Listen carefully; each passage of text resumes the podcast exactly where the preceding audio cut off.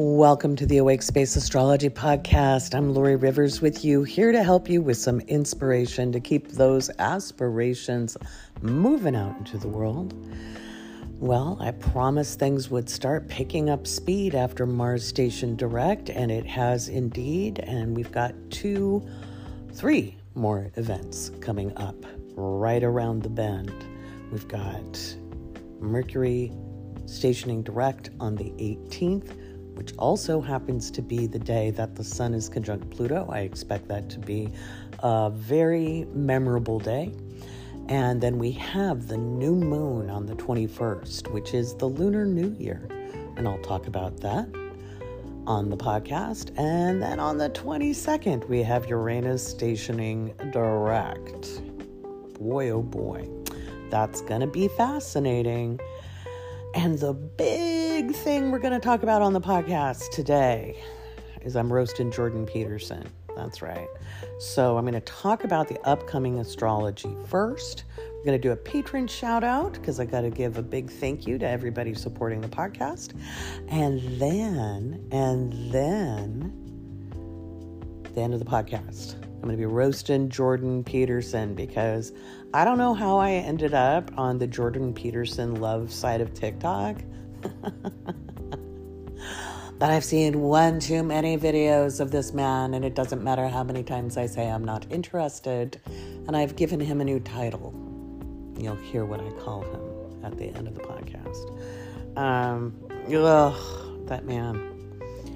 And honestly, he is a great representation of what I've been talking about when we're talking about social norms. Okay, so he he is exemplary um, in his example of of why I'm trying to progress the astrological narrative forward, and and I'll talk a little bit about that when I'm roasting him, because he really really kind of stands head and shoulders as a great example of why we have to have certain conversations and why we need to look at things differently because this assertion that this is the normal and natural right way of human relations when it's really a social construct um, is so important.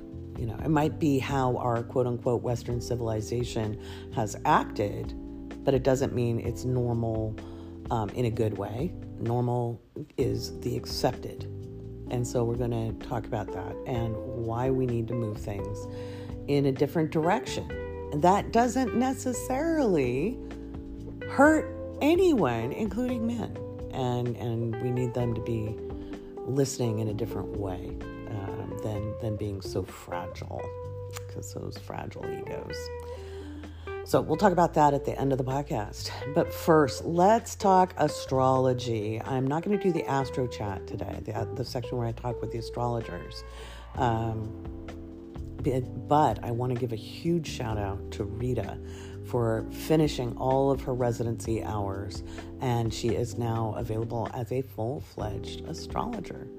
She is a full fledged natal astrologer. So, big congratulations to Rita. And we'll do the astro chat for the next episode. Okay, the next episode we'll have everybody on. But there's a lot to cover in this podcast. Shall we get started?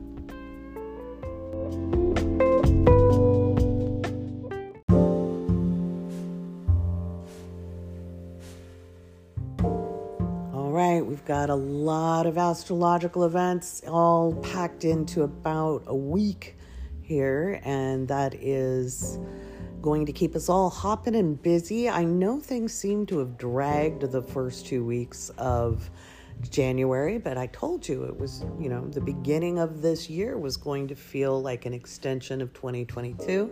And then all of a sudden we'd have an energy shift mid January and that we would feel things changing. And that new energy signature, a lot of times associated with the beginning of a year, would start. And so we have Mercury stationing direct on January 18th. Mercury stations direct on January 18th. From now, and you're listening to this on Monday the 16th, so we only have two days. um, it's a good time to get the rest of your ducks in a row. If you have paperwork that needs to be organized, if you need to get any business dealings um, put together for the new year, you know, moving into this year, this is prep time. Okay, this is prep time. One of the things you can also do is if, if you're planning on doing something a little later in the year, like in the spring or summer, getting your supplies together now. Okay, so I've talked about having a video podcast for the Awake Space that my daughter and I are adding to this. And we got furniture for the set, um, getting the, the soundproofing. Oh no, Malcolm's heading towards the door. So if we hear any heavy breathing, that's a Malcolm. Remember, all Malcolm noises, Malcolm is my dog, they're all free. Um, but we've been getting all of the little bits and bobs and components for um, being ready to start shooting in February. And we'll be releasing this later in the year. And so, um, super excited about that. Going step by step. It, it'll have a little different flavor than what I'm doing here on the audio podcast. This isn't going away. We're just adding something fun to it. And it'll be probably a lot more fun than this. I mean, this is great and informative, but you know, um, we're gonna we're gonna lighten it up a little bit in the video podcast. Um, and, and, I think we need that, especially this year. Uh, we've got a Malcolm coming to cuddle. Hang on a second. I'm going to stop what I'm saying and close my laptop next to me. All right, buddy. You want to cuddle? All righty. so you want to get your supplies, okay? You also want to stock up on more food um, as much as you can. You know, your dried goods, especially. I'm talking about dried beans, dried things like rice and lentils, and, um, you know, depending on how you eat your protein, but you really want to get beans as much as you can. Um, canned goods work too, but I like dried beans because they're easy to store. You can put them in containers. And why am I saying that? Well, my friends, we had bad harvests two years in a row. Okay, whether it was drought or flooding in different parts of the country. And we also have um, we also have um, we also have um, oh my gosh my brain just went blank. We also have the floods going on right now in california and california is a huge producer and then florida had a freeze okay so we're looking at failed harvests, and we continue to. Now, somebody asked me on the live stream on TikTok, um, will will the economy get better once Jupiter's in um, Taurus later in in the year in May? And I was like, mm, no, because it's going to be squaring off with Pluto in Aquarius. It is not going to be better and neither will harvests. And in fact, even our own gardens may be a little difficult. So we want to kind of up our use of technology. Okay, so one of the things I'm going to be doing is um, I'm going to be getting some grow lights because lettuce just wasn't doing well for me here in the apartment. Um, maybe it's it, i think it's a lighting issue so i'm going to get some grow lights and as always in the discord i will have you know my progress just like i did with tammy and lucy my citrus trees. And you know what's fun? I just made my own marmalade. I did off tammy and lucy. I got one lemon off lucy because learning to care for citrus is a new experiment for me. And i made uh, I made marmalade out of the tangerines and the lemon. Oh my God, it's so good. So, what does this have to do about the astrology? Everything. I think a lot of times um, when I digress, it appears I digress. I'm not. I'm talking about the astrology, whether I'm using astrological language or not. Okay. That's something to really understand because an astrologer's job is to communicate in real terms to you what's going on.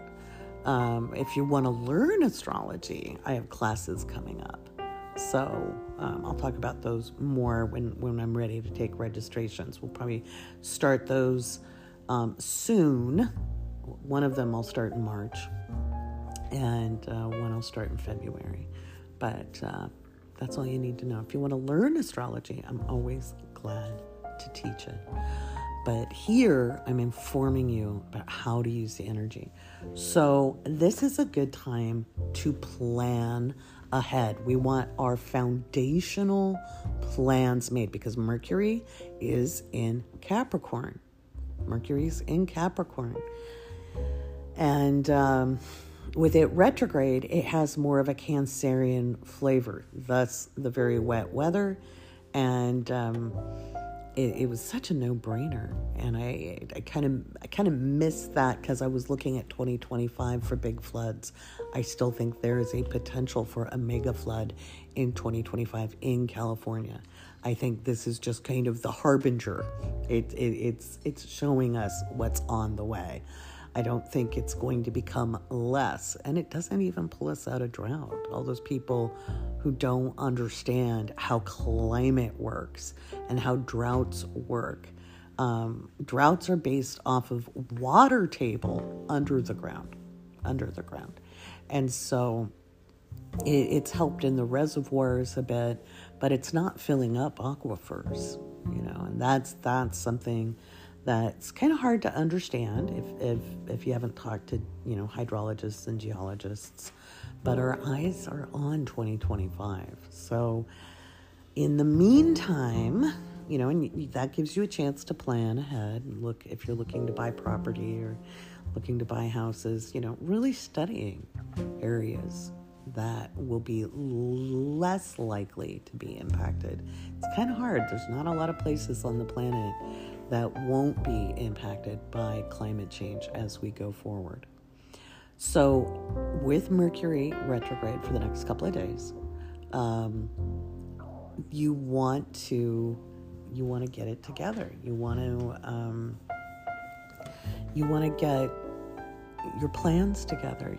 If you have a business, this is a great time to you know put your spreadsheets together, or if you use productivity software, put that together, you know, that kind of stuff.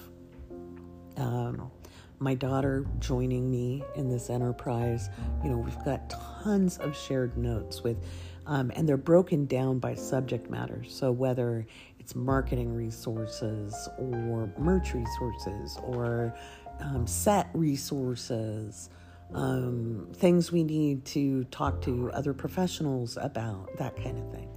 Um, they're all listed, and when things are done, there's, you know, it's listed on there. We're staying very, very organized um, instead of flying from the seat of my pants like normally I do, which, you know, I'm actually a planner.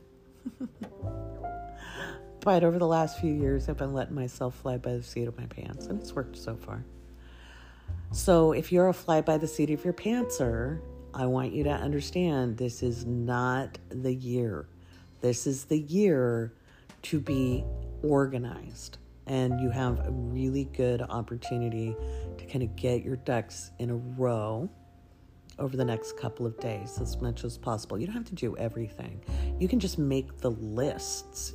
You know, think of everything you might need to have and do and the you know who you need to talk to um, what resources do you need and that's that's important and if you've listened to the 2023 year ahead which is a two hour seminar i gave in november um, then that gives you a heads up on, on what's going to be up on deck and gives you a chance to think about how you can prepare for you. Now, again, just because it's a bumpy ride collectively and in the mundane doesn't mean you can't ride the, the very bumpy cosmic tide that is both flowing in and ebbing out. Because you have to remember, we are in a massive time of transition with the end of the Pluto and Capricorn era happening between now and the end of 2024. Um, it is not really the beginning of the Pluto in Aquarius era until um, the end of November of 2024. That's that's the beginning of it. otherwise, we're just getting samples and tastes throughout, you know, the next year and a half. So get your ducks in a row with the Mercury retrograde time period that we've got now. Old projects, you know, things you drop the ball on um, in in the second half of, of 2022. You know, get those done. I have a writing project I absolutely have to finish. And um, that's something I'm going to be spending time on tomorrow because Mondays are my day, or today that you're listening to this. I'm recording it Sunday night. Um, but Monday, as you're listening to this, just know I am writing because I have a project I need to absolutely have done. Um, so, Mer- on the same day that Mercury stations direct, the Sun is conjunct Pluto. And I want to talk about that um, in the next segment. Um, I'm going to do these in little shorter segments so that I don't don't waffle while I look for charts. But I'll grab that chart and we'll be right back.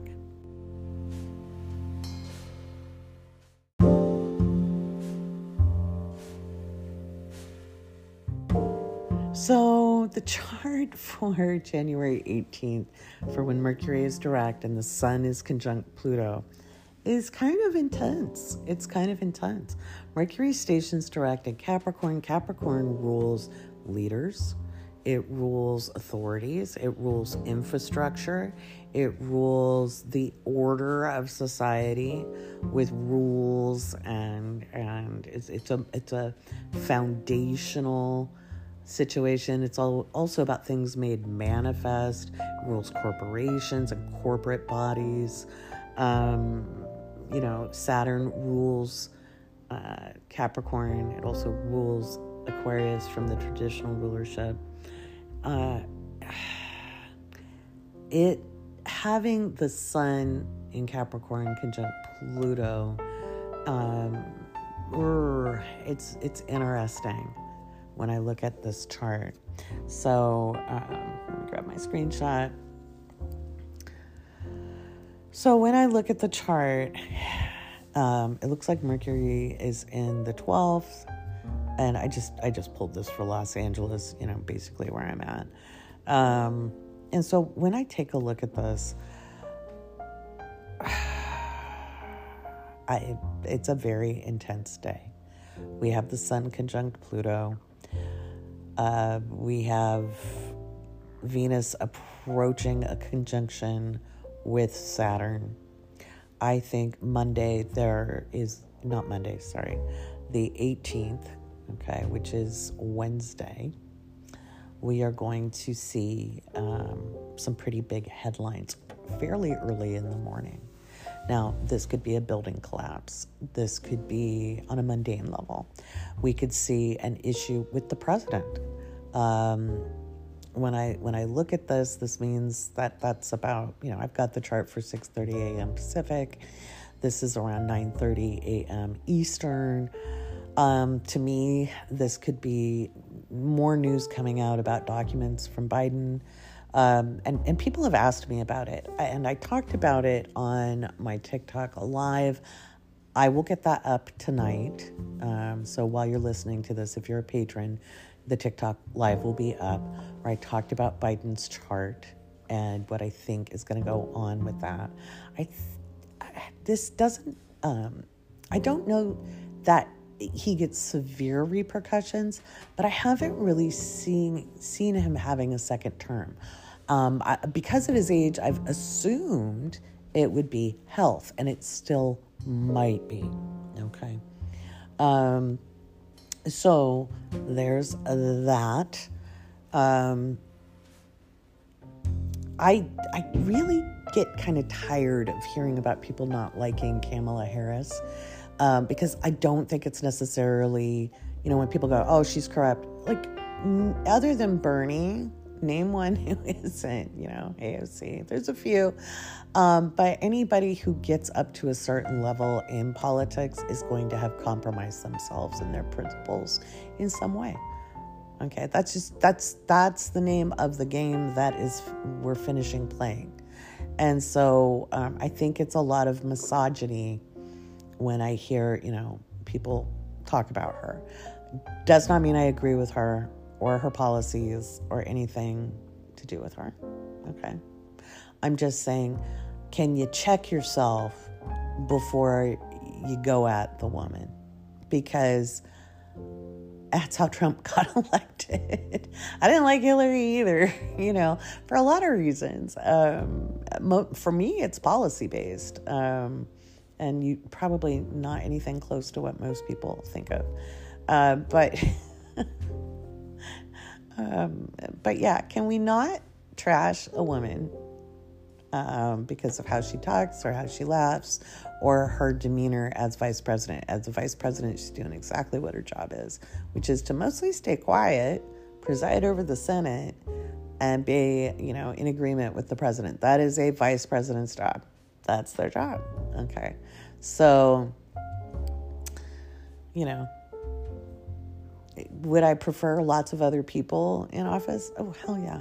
But I, I don't want to hear the automatic dislike of someone because they're a woman you know and that's that's 90% of it instead of really examining policy and and platform and i think you know you want to give a policy argument i'm all for it so i just want you to kind of keep that in mind as we move forward but yeah so i could see i think we'll definitely see a world leader or a ceo of some kind, somebody who is well known, who has authority, um, potentially removed from their position or their office um, the 18th or shortly after, but probably we'll have announcements.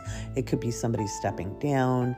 And this is global, this isn't just in the US, okay? It could be somebody in Asia, okay? You know, it's not just in the United States. Um, this could be a state official. You know, it could be, again, somebody heading up a corporation. It could be, um, you know, it could be somebody we think of like to what's coming to mind, maybe Elon, you know, gets removed from something. Um, it could be a no confidence vote in a parliament somewhere. Um, it could be an elected official removed for breaking some kind of rule you know there, there's all all kinds of options in that um, i think and what seems most logical to me there'll be um, some big news around finances now that could be to do with the debt ceiling and um, i think we may see some big political machinations making that a difficult story the fed might be kind of dumb. Um, our economy is very, very shaky in 2023. Okay, it's very, very shaky. Of course, we have Mars direct. Um, man, I, I, when I look at this chart, and now Uranus is still retrograde, so that diminishes the surprise factor a little bit. But I do think we'll see a building collapse of some kind. Um, or a, a, a prominent family um, have some kind of issue or disgrace, fall from grace, something like that, or a celebrity fall from grace, something like that. There's, it's just a wild, wild chart when I look at it. So that's the mundane for the day. Um, there could be big transportation snafus. Well, we could see ongoing problems with airlines, rail, um, any kind of shipping, delivery issues, that kind of deal. And we could see a lot of problems in the retail sector as well. Um, I do think it's going to be a very political day because we have the moon in Sagittarius at that point. So, and it'll be at the time of this chart at 12 degrees. So it'll be in a separating opposition to Mars. Okay, separating opposition to Mars. So I think we could see um, some very interesting scandals. Some very interesting scandals come out with politicians. Big surprise, right? Big surprise. So that's what's up on deck with that. What is next is the new moon. Okay, so after the 18th, Um, actually, what's next after that is the moon will be conjunct Pluto. Okay, so on the 18th, we have the sun conjunct Pluto. And I don't think people pay enough attention to the solar transits because the sun is the source of life, folks. It just is. It's the source of life. And when it's conjunct an outer planet, it, it's a very um, dynamic kind of energy. It's a very dynamic kind of energy. So there's that. So let's take a look at the next. The next round is the moon conjunct Pluto. And that will be on the 20th because we have the new moon on the 21st. So this is a lot of energy. We are winding up cycles. Okay. So just consider 2023 and most of 2024 as endings of cycles. So you want to think back to like what was going on in 2008. That there that was the beginning of the cycle. We are closing the cycle in 2023 and 2024. And some of these cycles didn't just start in 2008, they go back and back and back and back. In fact, I was talking to the astrologers um, that I'm actually looking at 1976 when it comes to economic matters right now. And in fact, they're all tasked with some homework to go back and look at the dates I gave them in 1976 so that they um, they're learning some deeper mundane astrology. And I was like, why am I looking at this? Now, what's the astrology that's correlating? Um, because it's not obvious. It's not obvious. Um, it's not. It's not black and white. You know. Uh, so let's look at the twentieth here. And if you weren't alive in the 70s, and I know a lot of you weren't, because um, I know how old a lot of people are that listen to this because of my statistics all the data that I get on the podcast. Um, 76 was a very interesting year. Uh, it was still very bad economically.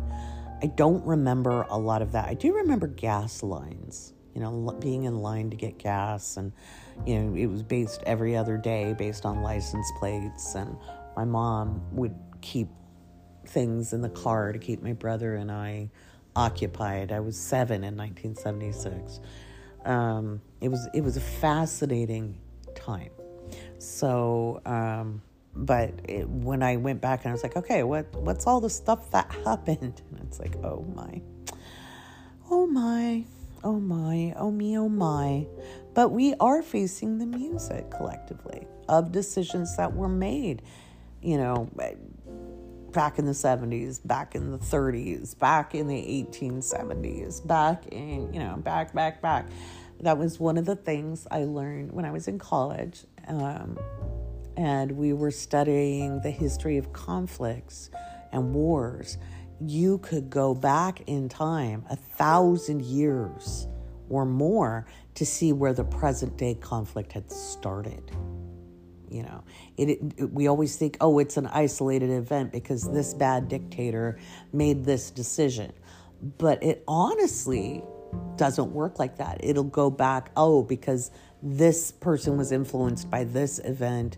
That event happened because of that person back in the day. This event caused that. And, and you go back and it, it, it's almost like if you sew it's like a blanket stitch you're working backwards you know that kind of thing so or a chain stitch. So it's it's connected. So when we look at January 20th, let me see. It looks like it's going to be in the evening. Yeah. Actually, ooh, it might be the 21st, not the 20th. It is the 21st. Sorry, guys. So on the 21st, um, which is the new moon. But before that, earlier in the morning, I think, you know, I always forget that when I look up the dates and times for things, people always use the East Coast. Um, I have to remember to look at that So it'll be like, ooh, maybe 12 a.m. Let me get, I'll pull it back to 1 a.m. 1.30 a.m. No. Come on. Mercury, you're so retrograde right now. Ooh, so retrograde. That would be a great like bit of merch. Speaking of merch, I'm gonna just stall while I pull up the chart. Um, we're gonna have merch. That's something we're working on. Uh, okay. So, from the early hours of the morning in the Pacific time zone, so we're looking at like 6:30 a.m. ish, around seven. The moon will be conjunct Pluto, and again, this is a very volatile chart. I think this will to do with national security. Um, it's a similar chart to um, it's a similar chart to the Mercury direct chart. Only instead of the sun, it is the moon that is conjunct Pluto, and then Venus is almost right on top of Saturn. It's less than a degree of separation. That's that's not great for the economy and I think it's tech companies we could see something to do, yes, with Twitter, yes, Facebook or Meta, um, probably Twitter. Obviously, Elon's doing his wrecking ball with that. We could see maybe Google make a move. It could be a, a more massive layoffs.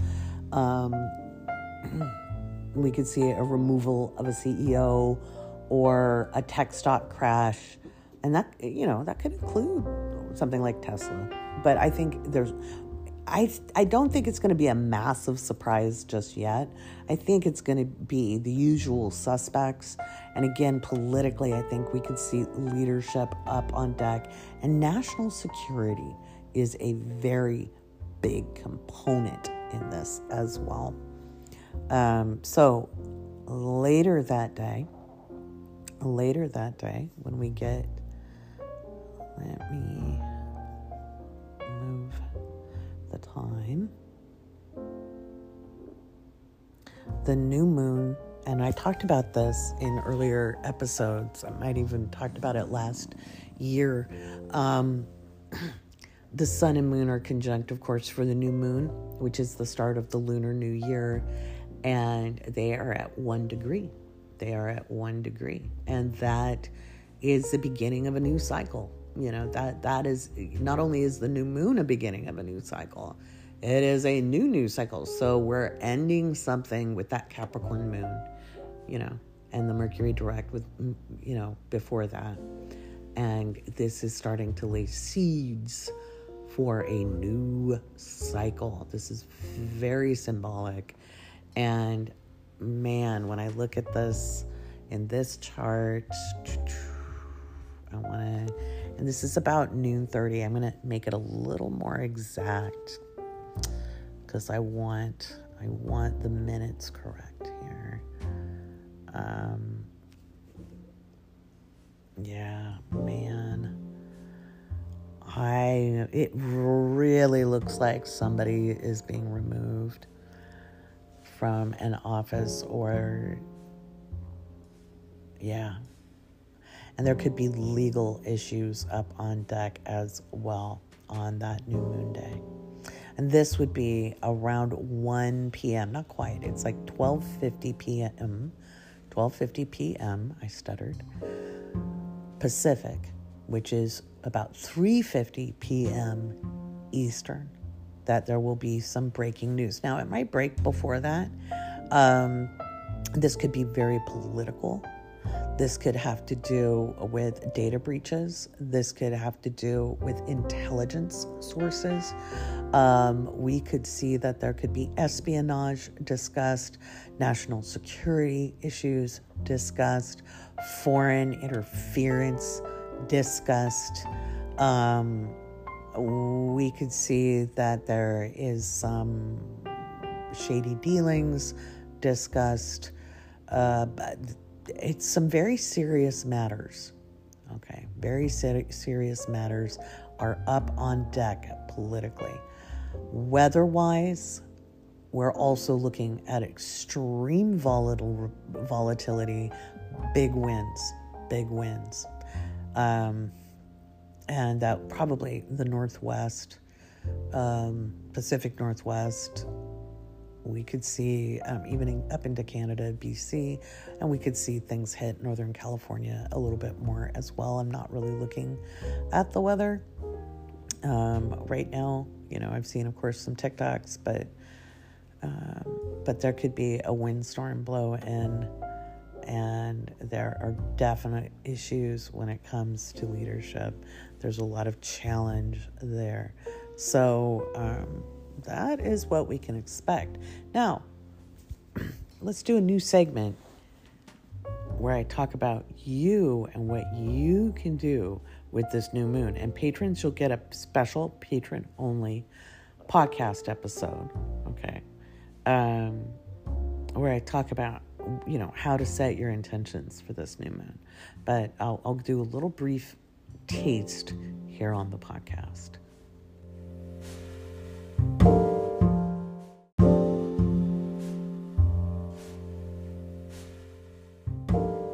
Okay, let's talk about that new moon in Aquarius. Now, I know a lot of you want to know what's going to happen for the Lunar New Year, but I am not a Chinese astrologer. I do not do Bazi. I do not do Ming. Um, and I'm probably pronouncing that wrong. but you can go follow someone named Ask Auntie Amy on on TikTok. Ask Auntie with a Y, Amy with a Y. She is a very amazing Bazi practitioner, and it's very funny because there are people who say she's she's rude, she's mean. She's not mean in her reading. She's blunt and direct, and that is cultural. Okay, first of all, it's from her culture. It is her cultural practice, and you know, it, it she's not going to sugarcoat things. She's going to give you the honest assessment. She's going to give you some truth.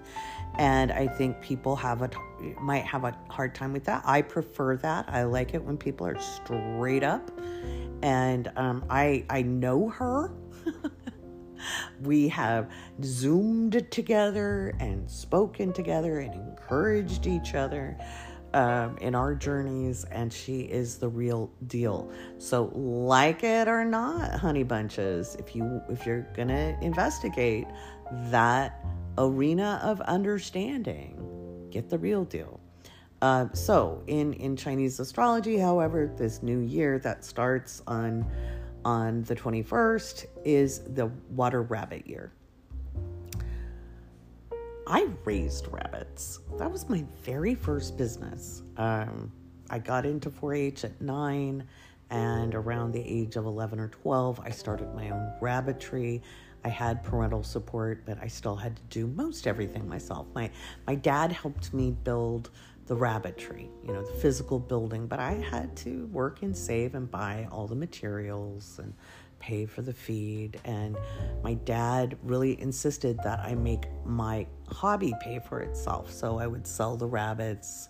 Um, I even had a broker. I found myself a broker. Who knew there were rabbit brokers?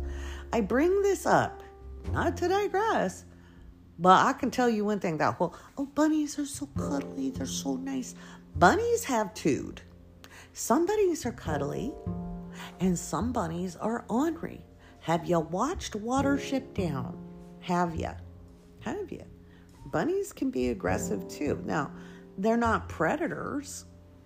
Okay, they're prey, but they're very defensive and they have a lot of anxious behaviors.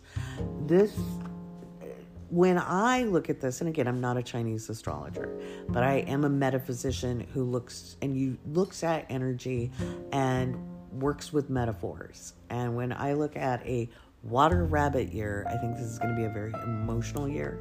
I don't think it's going to be a roller coaster, but I think there's going to be a lot of things that make us jump, okay, that cause us to hit the fight or flight mode. Um, I do not think it's going to be a placid year. Every time I read um, articles on it, I, I'm like, okay, you people and I are seeing something different in 2023. I just don't see this as a smooth sail this year. I think it's going to be choppy. And so, with this new moon on a personal level, okay, um, the start of the Chinese Lunar New Year or the Chinese New Year or the Lunar New Year, because there's other cultures and there's many cultures in China actually, but there's um, lots of cultures, especially in Asia, celebrate Lunar New Year. Um, it's the new moon of of t- first new moon of 2023. And so we want to look at what we want fulfilled by the Aquarius full moon. Okay, six months later. I know so many people are like, you know, you set those intentions and two weeks later we get something. And yeah, for very short term goals, absolutely. But in general, if you really want to make something happen, like that's a little bigger, you want to set your intentions for, you know, that 6 month run. Okay? And this is a new progressive collaborative project. Um, it could be a community endeavor. You want to think about like what does Aquarius rule? Rules humanity, rules technology and innovation, rules um, collaboration, inspiration. You know, I think setting setting an intention of I want to be inspired and pay attention to my inspira- inspiration and and act on it. I think that's a rock solid affirmation. Feel free to use that one. Okay. Like I said in the last segment, I will get a patron only podcast out on how to set those intentions for this one because it's an interesting chart. Um, I know there's a lot of people out there in the metaphysical space will be like, not this new moon. Don't set your intentions on this one because it's bad for manifesting. Um, that's dumb. it's just dumb. Like, I had never heard such nonsense metaphysically until I got onto TikTok. And I think it probably stems from the Tumblr days. This reminds me of the fortune telling we did back in the 80s when you folded up the four part cone and you, you, you worked with it and, you know, um, uh, uh, move three times and then open up the top right corner and it would say blue and and then you know go another four times or whatever you know the random fortune telling.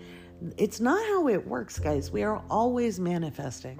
We shape our reality with through our perceptions okay? And for me and in my experience and it's something that works for my clients is when i like help people see or help myself shift your perceptions because you shift your perceptions, you shift your reality.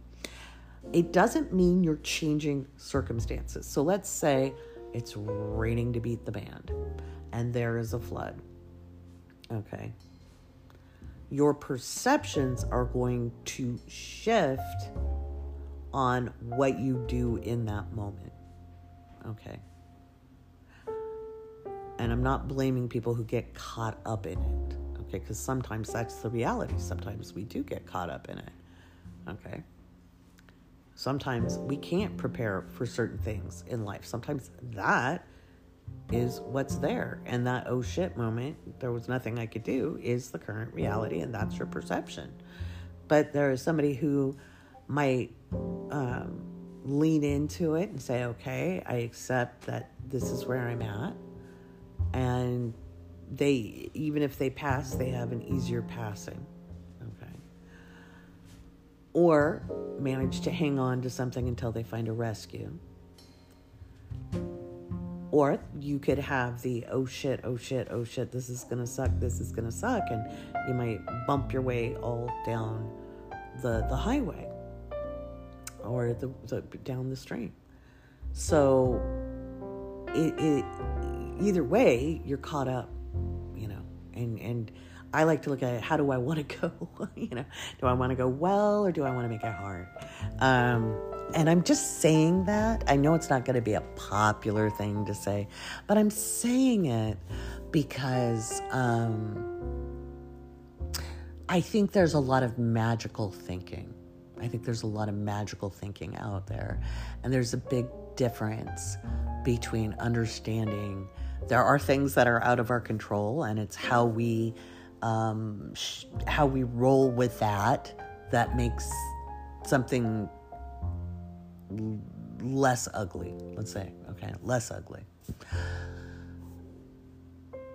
But let's let's move it up a notch, not dire circumstances, you know. So if you're struggling and you're trying to find things, being like, I'm never going to get out of this. I'm ne- nothing ever works for me.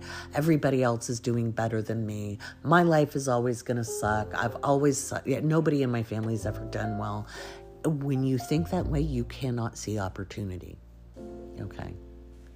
Like, why does this always happen to me? I'm always going through this. Uh, people are always mean to me. Um, I never catch a break. You know, that line of thinking is is basically giving your brain something to focus on. And and so guess what? You're to miss every open window, every open door, every opportunity. Versus saying, well, look at where I'm at. Okay. I need to find a solution. I've found solutions before. I might not be where I want to be, but I'm further ahead than I was. And the last time I was in a jam, I found a way to navigate it. So I'm going to be open to solutions. Um, let's see, what were the solutions last time? You see the difference? I've I've been in both places. I've had shitty thinking, you know, the stinking thinking. And man, did I dig my hole deep, way deep. And in some ways, I'm grateful for that experience because now when I'm faced with a problem, I'm like, well, one, I am in no longer such a deep hole that I have to wait till palm fronds fall down and I have to weave a rope to get out. Um, and I can look at it and say, okay, I've made it this far. I've managed to do this much for myself. Yeah. And I can look and say, okay, I'm tired right now, but if I just put in one more hour and then I get my rest, I can do these other things, right? Our perceptions shape reality. So for with this new moon, I want you to look at how you want to collaborate with people. Um, what tactical skills, which some people call those soft skills, do you need to develop? What tech skills do you need to develop? Um, what would be a good idea to be open to? What kind of epiphanies can you be open to? Or just being open for an epiphany, which is a, a thought that pops into your head, a new realization, a eureka moment. Be open to innovating your playbook. Okay, so if you've always done things a certain way and they worked for you in the past, but they're not working now, guess what? The old playbook is done. You need to set a new pathway. Okay? So, again, if you're a patron, I will have your how to up before the new moon. All right, let's do it. Speaking of patrons, let's do a patron shout out, and then I'm going to roast the snot out of Jordan Peterson.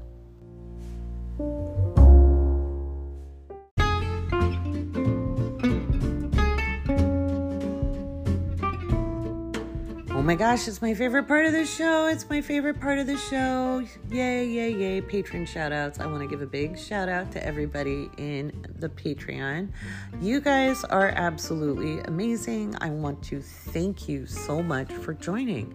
We have uh, Jennifer, we've got Yadira, James, Stacy, Alexander, Kevin, Nicole, Angela, Regina, Holiday, Kai, Pat, Rosie, Green Girl, Melody, Amanda, Kuhn, Leslie, Ghost Girl, M. Darnden, Nina, Stacy K, Nira, Jenny, Heather, Nikki, Megan, Vicky, Julie, Sheila, McKenna, Morgan, Terry, M, Gabriel, Sharon, Kayla, Charlene, Ksenia, Lauren, Teresa, Heather, Nick, Stephanie, Amy, Bertha, Teresa, Marina, Damien, Amy, Lacey, Jen, Seth, Cassandra, Melissa, Ronnie, Lexi, Luna, Robin, Caitlin, Bethany, Chrissy, Christina, Megan, BW, Julie, Joshua, Esther, Ryan, Brissa, Athena, Meredith, Samantha, April, Gabby, Anna, Sarah, Erica, H, and Erica. Big thank you to all of you. And as you know, I closed I closed my year ahead readings. Everything else is still open though. And I am going to give a very special patron thank you discount because I do a flash sale every month for patrons only. Okay, patrons only.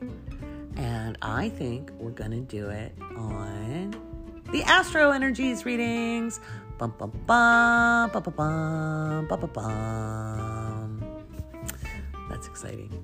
So stay tuned for a very special discount. If you're a patron, keep your eye on your inbox. I will add that to the next Crunch Report.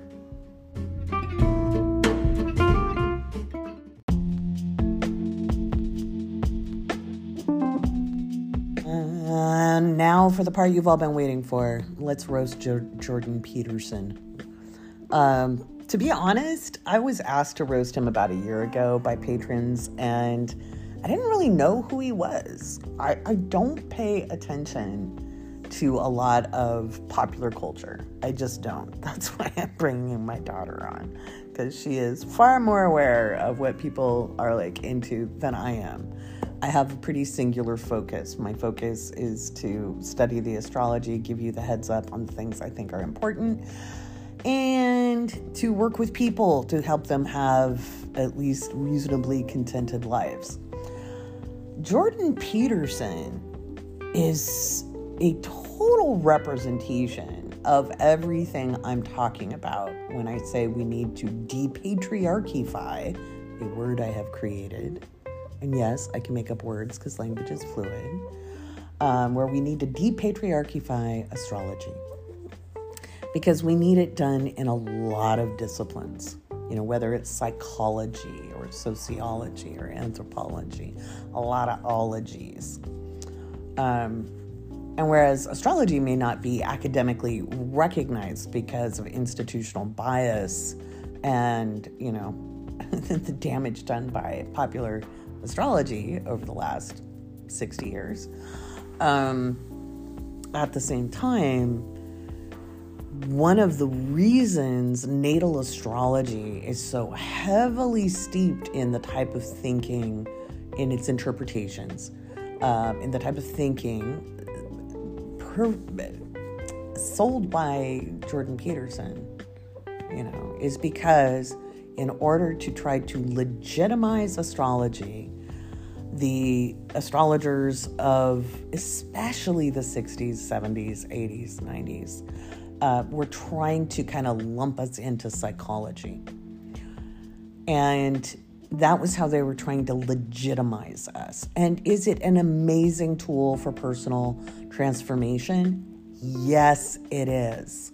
Just like psychology is absolutely an amazing tool when in the right hands. But you always have to take a look at the person speaking. What is their perspective? What's their cultural background? What's their biases? Because there isn't one of us who's unbiased. You know, there's not one of us. I just choose to be very, very blatant in my bias, right? So is Jordan Peterson. Okay, he's very blatant in his bias. Um, and sadly, he has been coming up on my TikTok for you page relentlessly as of late. And and oh my god i've had to hold myself back from constantly commenting to the people who say well he's got a lot of common sense. You know he's he's speaking truth And in some ways, they are correct. And I'll get to his roast in a minute, but I think you need to understand this before I get into the roast.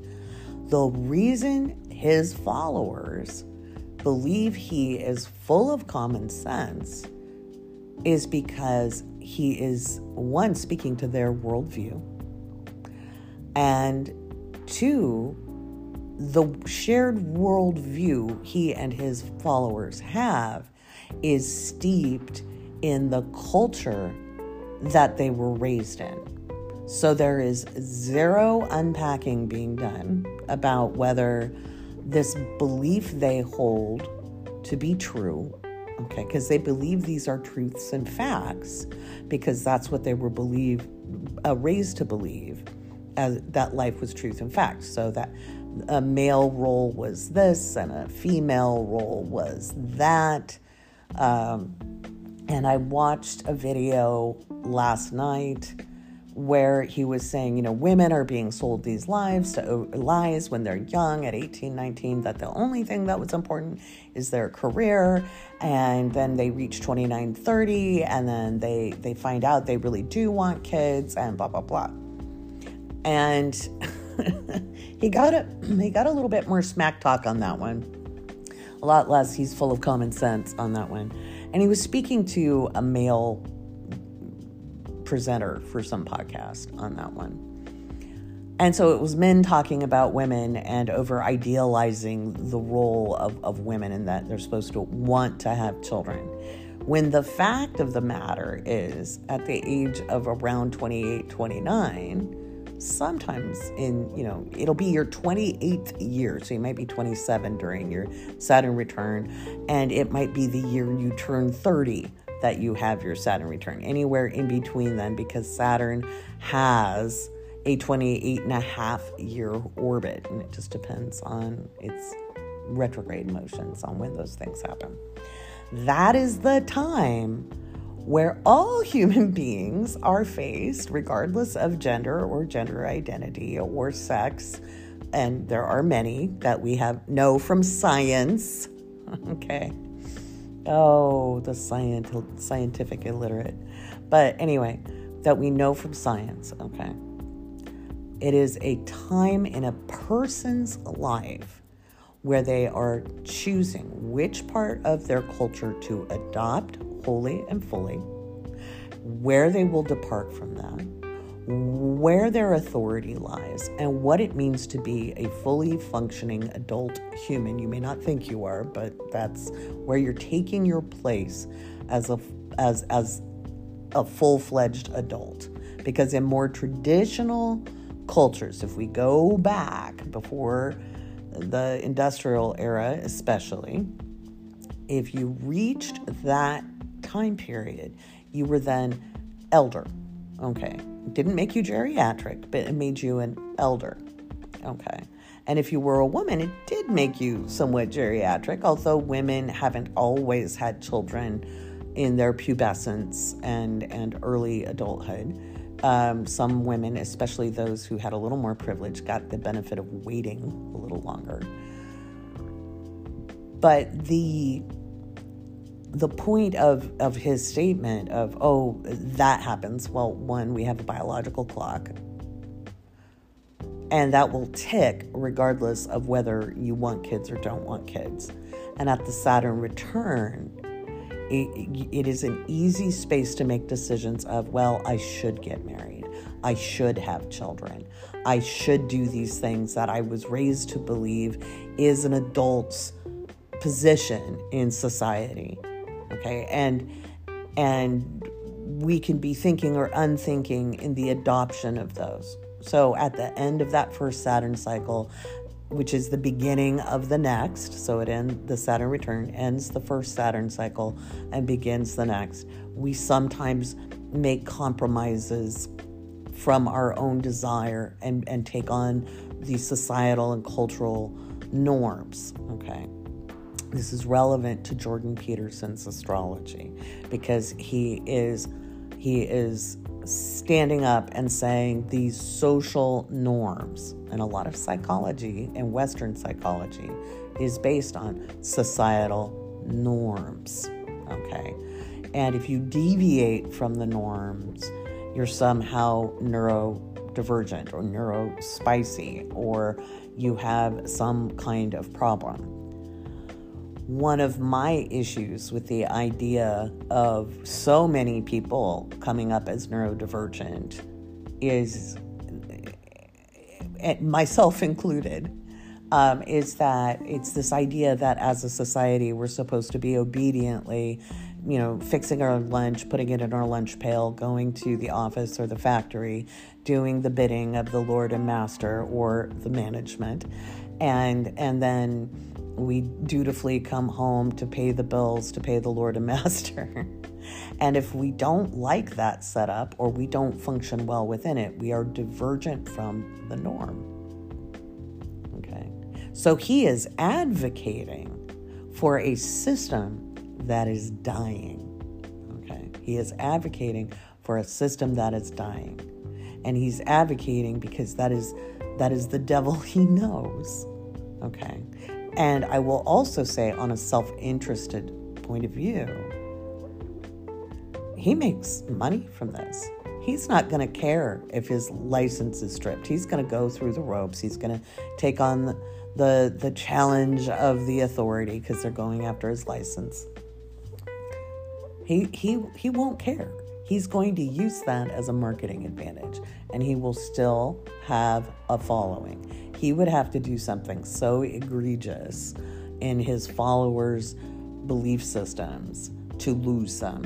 Okay. So, yeah, he might not be able to teach in university systems there, you know, in Canada, but he will certainly continue to have his own media company and and and play his little fiddle of sorrow and, and carry on. He he's actually not going to face the failure you you're hoping he will. Okay, so with that, let's get to his astrology. Um, he will fail within a system that is modernizing. Um, I, I just felt it really funny that he felt they were all leftists. Pinko commie bastards. Um, and I'm like, oh my God, it is so far from actual leftist because they still preach, um, they, they still want you to understand that there's something wrong with you if you don't fit in, but that you are to proudly wear that badge. So it's kind of the equivalent of, well, we love you no matter what, even if you're a little bit different. ah, you know, so to me, he, there's a liberalism versus conservatism. But I, I don't think the governing bodies going after his license are, are leftist by any means. We've just moved so far to the right. So let's take a look at his chart. So, dear, dear Dr. Peterson has a Taurus, a Taurus ascendant at 23 degrees. And right now, Saturn is squaring off with that from the 11th house, which means a governing body of associates. Okay, that's the 11th house, would be the associates, professional networks, etc. Are are challenging his person and he's having to defend his person. He has Mars in the 12th house. Okay, he has Mars in Taurus in the 12th house and it is at 10 degrees. And so he already had Uranus go over the top of that in 2021, right around the time he had his Saturn return, um, because his Saturn is in Aquarius. So he just completed his second Saturn return. And he's got um, Aquarius, it, it's in Aquarius, and Saturn is retrograde in his chart. And so he is not a progressive thinker, and he will hold to his guns most stubbornly. Most stubbornly. Okay. That's just how it is. So uh, when a planet is retrograde, it kind of takes on the quality of the opposite planet. So it's Saturn in Aquarius retrograde is going to act a little more like Leo and it's in the 10th. And so he knows he's the authority and he's also upholding traditional male viewpoints. Okay. because a woman should just be fulfilled having the babies not understanding a biological clock which is a, you know we have a species imperative to reproduce whether we want to actually reproduce is separate from that which is why birth control was such a wonderful invention notice how people like peterson will often blame the mother not the father. They'll blame the mother, okay, for everything that is wrong with a child. Okay, that's a very common psychological uh, concept of blame mom, blame mom. And if you look at parenting in general from either parent, okay, whether we have moms, dads, that, you know, however you choose to identify as a parent, the family patterns, or what some people call generational karma or generational trauma, is a direct result of forced birthing. Okay. A direct result of forced birthing, a direct result of people assuming a woman should be fulfilled by having kids. And there's been a lot of women over the years who felt they weren't very good at being women because they were not fulfilled by having kids. They're like, what's wrong with me? Okay. I'm bringing this up because that's the most recent video of his I saw. Okay. And I think it's a relevant conversation to where we're at today and the role he plays in in trying to uphold patriarchal thinking. Now he he's had his Jupiter return as well. It's been a very active couple of years for him um, between 2020 and 2023 and it will continue to be more active as Uranus swings through his 12th house. It's been there for quite a while, and he's probably done a lot of soul searching. You know, he's very passionate about, you know, he's very passionate about how um, he believes families should be. Okay. And he has the moon square Venus from Libra to Cancer. So his moon in Libra squares off with his Venus in Cancer. And so he's got some anger issues towards women. I get it. I did too. I, my, my moon in Libra is, and my sun in Cancer are squared. Okay. And I honestly didn't like hanging out with women very much when I was younger because the guys had more fun, you know and I had, if I had to go be where the women were, it was kind of boring. You know, I didn't like what they talked about. Wasn't into the clothes and makeup and celebrity gossip and all the things that were traditionally female activities. Um, even though I always wanted to have a kid. Like, he's not wrong. There are women who do really want children, and the struggle in our society between being economically independent and having kids is a difficult one especially if you do want to have kids, but not everybody does. And you're not wrong as a woman, a man, or a them, or if you want to be a parent. If you don't want to be a parent, you don't want to be a parent. It's okay. You don't not not look at the rest of the animal kingdom. they will have them because it's a biological drive, but whether they're a good parent is another story. Some animals eat their young. Just saying. Just saying. So he's a Gemini sun, Gemini Mercury. His sun is in the second house. So he feels very energized by um, self resourcing. Okay, self resourcing. And his sun is trine his Saturn. And so he is very self validating he is very likely only to want to associate with those who very much line up with his ideals. He, he very much so. Um, his Mercury is in the first house, and so looking at his chart, he did suffer probably some great amount of trauma. You know, there was probably abuses um, that happened that that, and it could have been verbal it could have been um, physical. I don't know his story. Okay, I don't know his story. And it could have been there were um, mental health issues in his family. Okay. And he is confusing his North Node drive to have home and hearth be his primary drive with thinking everybody needs to believe that. Okay. Um, and people like this who have very strong worldviews often, often, especially if you know you've got a really strong Mercury, um, like his is in the first, okay, and it's trine Saturn, and it's also trine his moon. He is very, very attached to his ideas. And I get that. I've got a really strong Mercury in my chart. And one of the things I really had to learn was people aren't going to think the same way as me, and it's okay. People aren't going to have the same belief structures as me, and it's okay. I mean, mine's in the ninth house. So, you know, I used to be like hell on wheels when I was a younger person, thinking people needed to believe the way I believed, or they were really wrong. And I still hold some very strong positions and principles. Okay. But I do recognize some things are semantics and we can agree to disagree.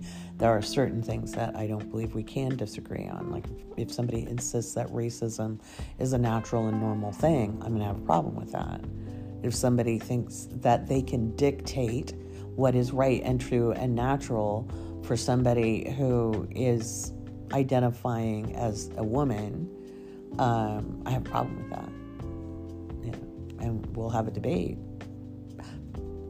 But I also recognize I probably won't change their minds. You know, um, he learned to defend himself verbally, and that's why he's so good at speaking. He really is. He's very compelling because, you know, I heard some sound bites of his, and this is, you know, I've, I've contemplated him for a year. I haven't really looked at his astrology, but I contemplated him for a year because, you know, videos would pop up and, and the sound bites people would choose. And, and I only saw really short ones for a while, you know, where he just said one thing and it could sound very factually accurate. And I was like, oh, wow, that sounds right. It sounds like, you know, like people say, well, he, he does make a good point now and then. But the reason why we think that is because he's speaking to our social cultural narrative. He's speaking to our social cultural narrative. And so it feels like it's common sense. Okay. Now, unpacking our social cultural programming takes a long time. It's a lifetime job. It's a lifetime job, especially those of us raised in an era of media saturation. Okay. So, people born really from the mid 50s on, we have had a, such a different kind of cultural indoctrination than any other group of humans in history. Okay. So if you look at what's going on in Iran right now, where they're basically just killing people who disagree, that was the banner. That's what that was the standard from the past. That if people stepped out of line, you just you killed them, you killed their families, you killed everybody they loved, and blah blah blah, and the dog too, right, or the cow or whatever. But things got sneaky once media showed up, and especially in the Western world. Okay in the Western world, Western Europe, Western, um, you know, the Western Hemisphere, especially North and South America, where white supremacy is the norm, and it is in other countries as well, where it's power adjacency. So you can have places where there's lots of brown people still exercising power adjacency because of colonialism, you know. Um, Oh, Western Europe, what have you done to the world? And so, with his Venus in the fourth house, there's some family value matters there. There's some family value matters there. Um, not everybody with Venus in Cancer in the fourth house is going to be about family matters in the same way. Family will be very important to them. But how a family looks will be based on their own lens and their perception. So here's some deals. You could have um, you could have very similar placements to him. You could, and you could be a vastly different person. He would not have to exercise the energy of this chart in the way he does. He has had opportunities throughout his life to change his perspective, and he has chosen this spectrum of expression. Okay, so do not get into the Discord saying, oh my God, I have similar placements. I hate it. I don't want to be like him. Because that's not how astrology works, okay? It's not how it works. It's not how it works. We have a range of energetical expressions. He's chosen a more conservative and traditionalist route because that is where he feels safe, okay? Maybe his mom was a feminist. I don't know. You know? And maybe, I mean, a lot of men in the late boomer, because he's a late boomer, it'd be Gen Jones.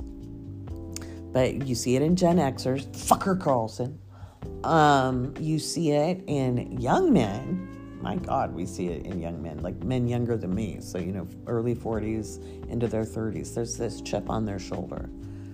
And partly because, you know, when they hear we want change, they hear, oh, they say I'm a bad person, you know. And then, of course, you get all the incels and all that crap.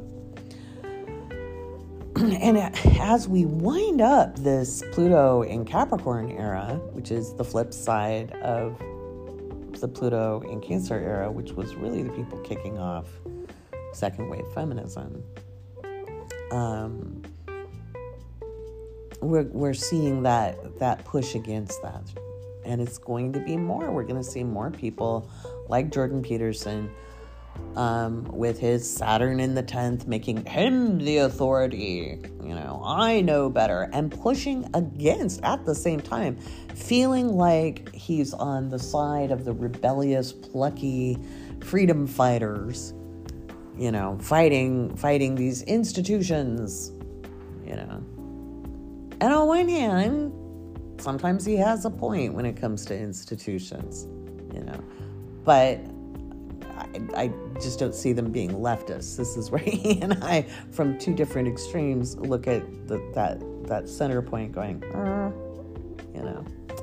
Um, he is a perfect example of why we need to kind of elevate our interpretations of things, you know, because when he talks about, you know, yeah, I, I won't disagree. When you're told your career is the most important thing over quality of life, that is not a happy thing. But assuming that people would want to have a traditional life instead of not understanding the point that, let's say, will you keep using the the reference I've been using this whole time that when a woman gets pregnant, she's vulnerable and she's at the mercy, especially in our society where it is a very isolated and insular experience, not only to be pregnant, and in, in this country, in the United States, where people are actively making laws, okay, that put our health at risk, especially if we're at reproductive age.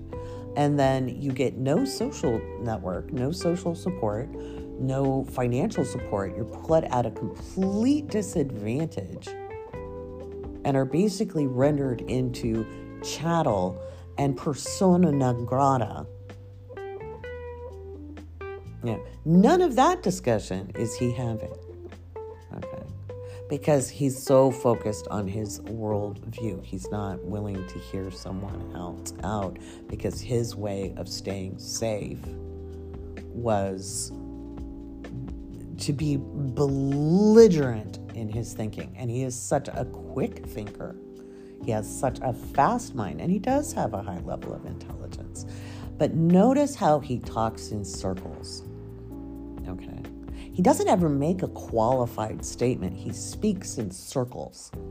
Okay. And he gets kind of stuck in loops if you actually listen to him as an observer.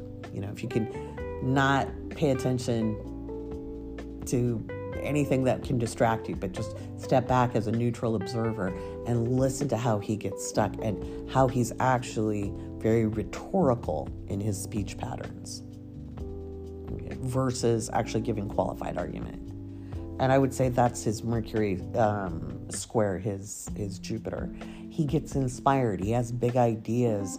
Um, it, it's also where he kind of wants to tell people how to be. And he probably got bullied a lot as a kid. When I look at his chart, you know, um, you know, he's he's got Pluto in the fifth house, um, and it's in opposition to his Jupiter. And for him, you know, he, he again, I think he just went through a lot as a kid and decided, you know, we make decisions as children. Remember, our Saturn cycle starts at birth, and at seven, we have our first um, Saturn square.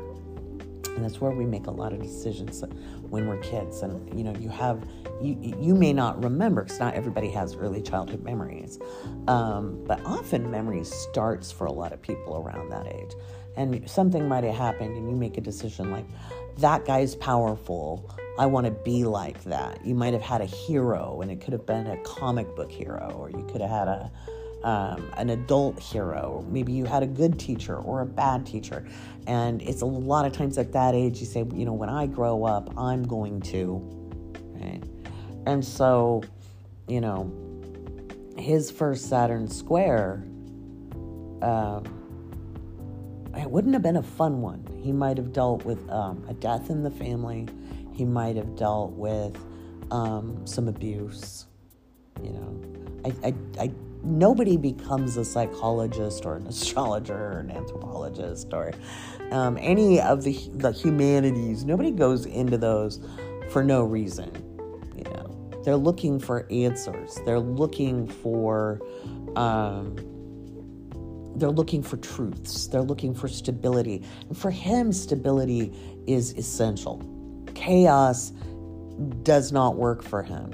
And he's been having a lot of chaos wreak through his life, you know, God, years, because he has a very wide 6th, 12th house axis because he was born at a very northern latitude. And so the 12th house, you know, being the subconscious, being where we limit or liberate ourselves, where we deal with uh, truly the uncontrollable, you know. Um, and him wanting to seek answers and and ground things. And I would say he's probably a pretty hard worker. I think you know he probably has built himself very well. Um, I'm sure he has ground up the bones of his enemies. And I would also say he's probably two people he gets along with. You know, um, he's probably actually probably a pretty tender person, believe it or not, because he's pretty vulnerable. You know, he's a pretty vulnerable person. And I think this is coming from fear. I do. I'm not trying to make you feel sorry for the guy. Although, uh, looking at his chart, I kind of do. You know, I kind of do. Um, because he, he could be such a remarkable speaker and writer. And you know, with Jupiter in in the eleventh house, he is quite able to build an audience and a loyal following. He does come across as an inspired speaker, and he is seen as a an expert with his Capricorn midheaven. And, and he speaks to people who feel threatened that their norm is somehow going away. You know, he's an articulate Archie Bunker all in the family. Um, he was probably uh, for at first he was probably an uncomfortable person on camera. Um, it took him a minute, but that's what's going to reap him the most rewards. And I think he's going to continue building a media company, even if he loses his licensure, um, even if he's rebuked by these authorities. I think he'll carry on just nicely. Uh, patriarchy is being undone, but it won't be undone in a moment. It won't be undone in a few years. It it, it took oh, uh, many years, many years, like more than a couple hundred years to get us here. And just like it takes nine months to have, you know, ten, oh, 10 months to have a baby, uh, it takes months to come back into shape, you know, even if you're diligent, you know, depending on your body type and you know, but it takes time for things to come into shape. And so we are deconstructing these old patterns and people like him they're dangerous in a certain degree because they they they are so convicted in their beliefs. And he is such a strong speaker. And again he's a very strong speaker very good orator. Um, he will continue to have an audience.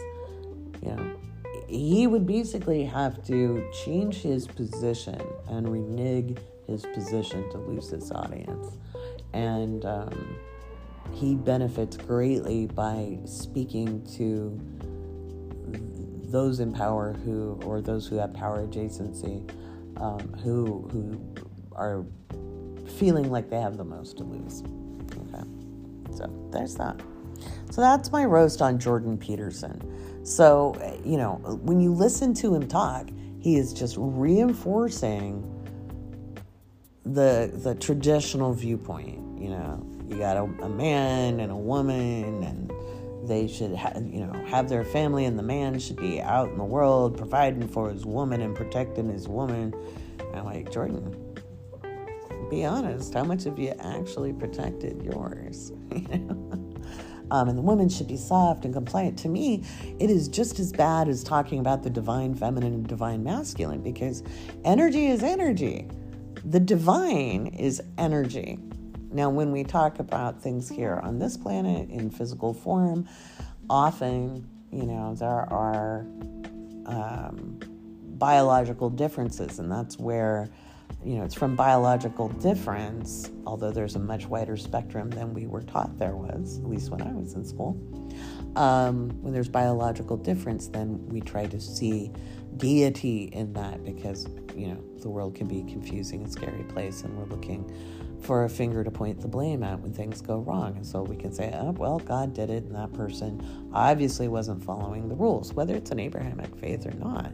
Um, even in more um, traditional cultures, indigenous cultures, if you go back through history, there are certain ones that, that committed human sacrifice, you know, like let's stop the volcano.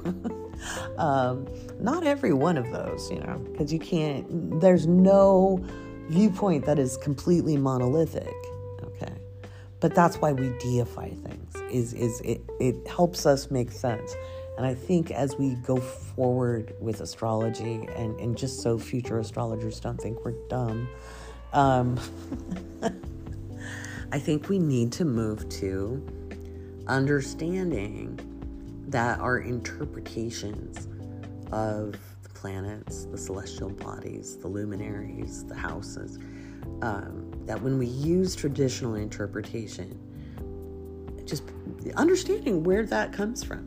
And sometimes it's worth using traditional, you know, because if, if you have somebody like Jordan Peterson, if I were to apply a more progressive interpretation it wouldn't be accurate for this person. Now, he would never come to me for an astrology reading.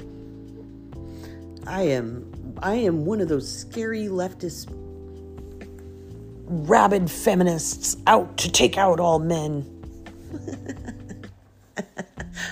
I love how much power he gives me, even though he doesn't know me, but you know, I am that woman, which if he actually listened, he would know nobody's trying to take power away from anyone.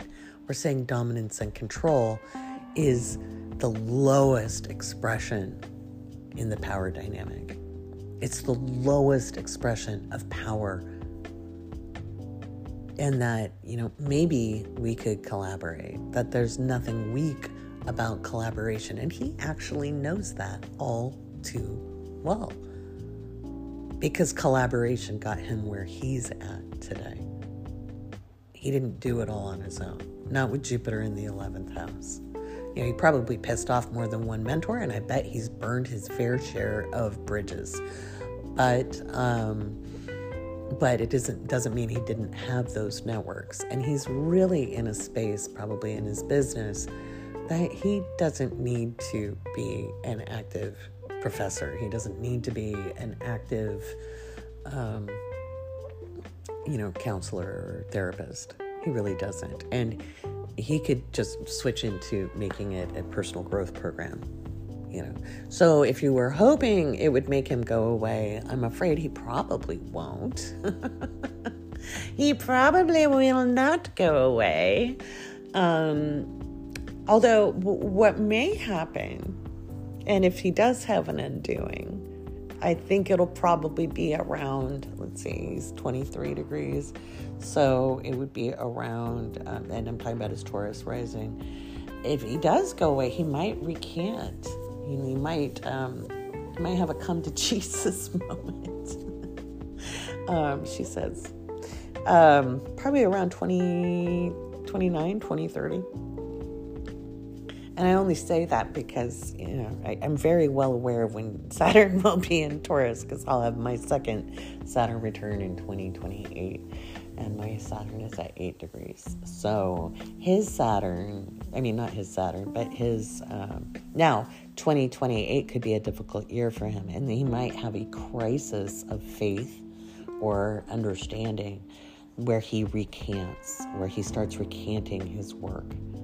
Um, he might have a crisis at that point, and then when Saturn goes over the top of his ascendant, um, he's going to either have to pay the piper for anything he's done that his audience finds out about, or his recanting is what loses him um, his strength. Kind of like, um, what's her face? Oh gosh, the angel card person. Um, oh my gosh, she's a new age guru type that recanted and then became a Christian and, and just she's just basically following the money. Um, I was never a big fan. That's why I can't remember her. I'm a Scorpio rising, and what happens is I don't like people. Like they could be really famous. I'll be like, I can't remember their names.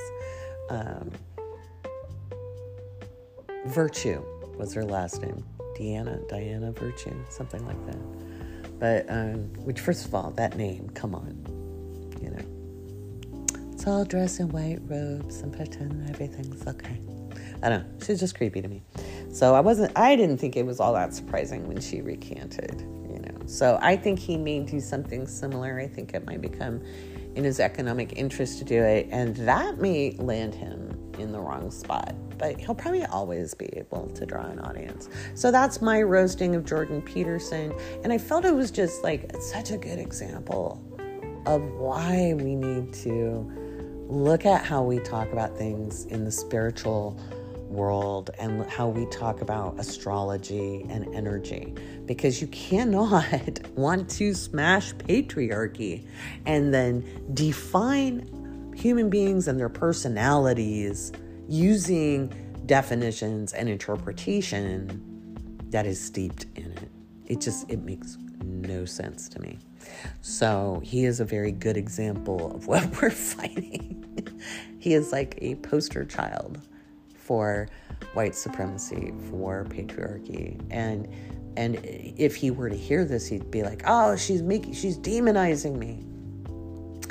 And you know, I kind of feel bad because I do think he's a vulnerable person. I think he's a sensitive person, and I think he can't hear that those systems are bigger than an individual and those systems need changing and that the people, even now, the people who benefit them from them don't. They're actually, it hurts them more than it helps them. And that if we just shift it over just a little bit, it would benefit them too. Because it takes away a richness of life and experience when you are so tunnel visioned on on how you think society is supposed to be. Really look at all those people protesting you know um, drag queens who do story times for kids.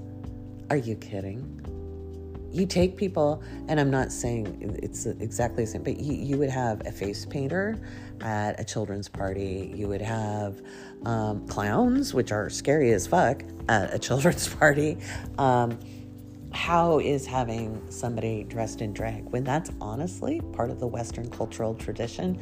Um, if you went to England, you'd know what panto is at Christmas time.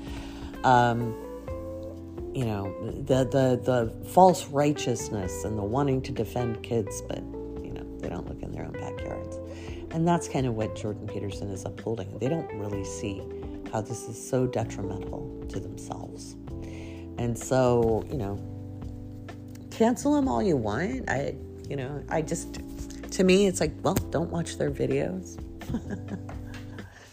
and and support the people you want to hear more of. Okay, you know, if there are people out there, um, for me, like I love Dr. Cornel West, and I don't think young people have really caught this dude. Like, if you're a progressive, if you are a leftist, and you have not found Dr. Cornel West, go follow him. Because his social media game is kind of lame. And so his following is not as big as it should be. I found him when I was in high school, and he was kind of a cool, hip thing back then. And so he had some big books and some records and stuff like that. And he is a mental and moral giant, and I had the pleasure of listening to him. I would much rather talk about people like Dr. Cornel West um, than Dr. Jordan Peterson because Cornel West has been fighting the fight for decades and decades. And he hasn't changed. He's, he, he's a lot like Bernie in that respect. Um, and he challenges the status quo but he challenges it in such a beautiful way. So, as much as, yes, I have roasted Jordan Peterson, um, I really want to encourage you as we go through 2023 because it's going to be really easy to have things to bitch about. Find the people you want to elevate, elevate them, share their TikToks. You know, don't just heart things on social media. You want to share it, you want to comment on it. Algorithms are there for a reason. And you, you have to remember a lot of people, like Dr. Cornel West, anytime I see anything, anything from him, I share it. I don't do just like it, I share it, I comment, I want to boost him because you know, ah, oh, he's such a bright, shining light. Is he perfect? Fuck no. Is he old and does he have some antiquated views? Yeah, so does Bernie. So does Bernie. You know, I think unions are great, but we need to talk about co ops. You know, we need to talk about workers' co ops. We need to talk about owning the means to production versus just fighting for worker rights, you know. But at the same time, am I going to cancel Bernie for that? No. Same with Dr. Cornel West. There are some things that, you know, just like I'm going to have some things that you guys don't agree with because we come from different generations. Don't throw the baby out with the bathwater. Okay? But hold other people up, you know. Hold other people up that are doing what you think is important, who have a message that you think is important, you know, celebrate that and share that instead of, you know, demonizing people. And and I, I, I hope I didn't come across as demonizing Jordan Peterson.